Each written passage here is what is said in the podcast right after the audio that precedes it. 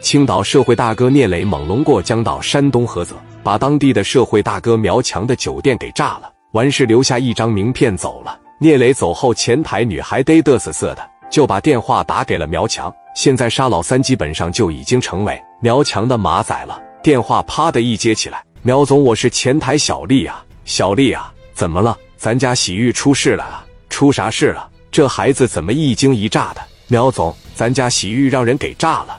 啥玩意？让人给炸了？说实话啊，苗强没信，谁有这么大的胆子敢炸我酒店？一伙青岛的，他说叫聂磊，而且留了一张名片，就说了，要是想报仇，你就给他打电话，他在菏泽等你三个小时，三个小时内你要是不联系他，他们还来炸酒店。小丽啊，他们是我今年听到最大的一个笑话，也会是今年他妈死的最惨的一伙了。行，你把电话号码告诉我吧。苗强拿到聂磊的电话。还是有点不敢相信，一伙青岛把我酒店炸了，能有这个事吗？苗强拿着电话就给聂磊拨过去了。聂磊拿着电话一接：“你叫聂磊呀？你是苗强吗？我听我们家小孩说你把我酒店炸了，有这么回事吗？有啊，是我炸的。你吃了雄心豹子胆啊？你敢炸我酒店？”聂磊说：“你听着呀，张峰是不是你打死的？是不是你在胶东海鲜把人打死了？你敢承认吗？”哥们，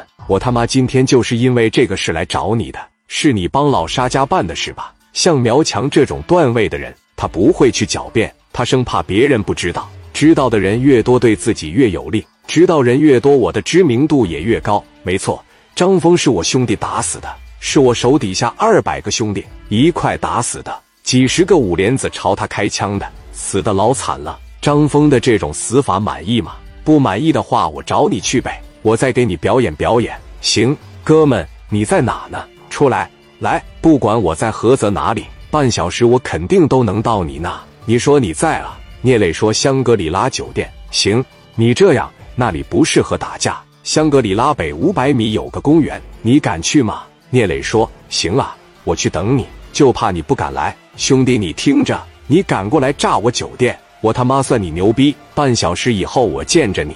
我要不给你把脑袋拧下来，我他妈就不叫苗强，听明白了吗？电话啪嚓的一撂下，聂磊和于飞都卯足劲要和苗强干一场。我这边虽说来了只有一百来个人，但都是出类拔萃的，在山东基本上平趟都没问题。苗强这边也做足了准备，对方敢猛龙过江，肯定不是一般炮。苗强这个人胆大心细，把电话打给孙乾，就是带队打死张峰的那个杀手，给我找三百号兄弟，咋的哥？去把香格里拉酒店北边的公园，把盾牌给我带上，再给我找三五个小微冲。放心吧，哥，这事我能办好。还有就是半小时之内必须把人给我带过去啊！我得亲自把他们送走，还他妈过来炸我酒店来了！你他妈吃了雄心豹胆了！给电话啪的一撂，苗强相当于四年前的聂磊，刚刚起步，不管走到哪都必须有二三百人陪同。苗强这边一共找了三百多个兄弟，聂磊这一次更加谨慎。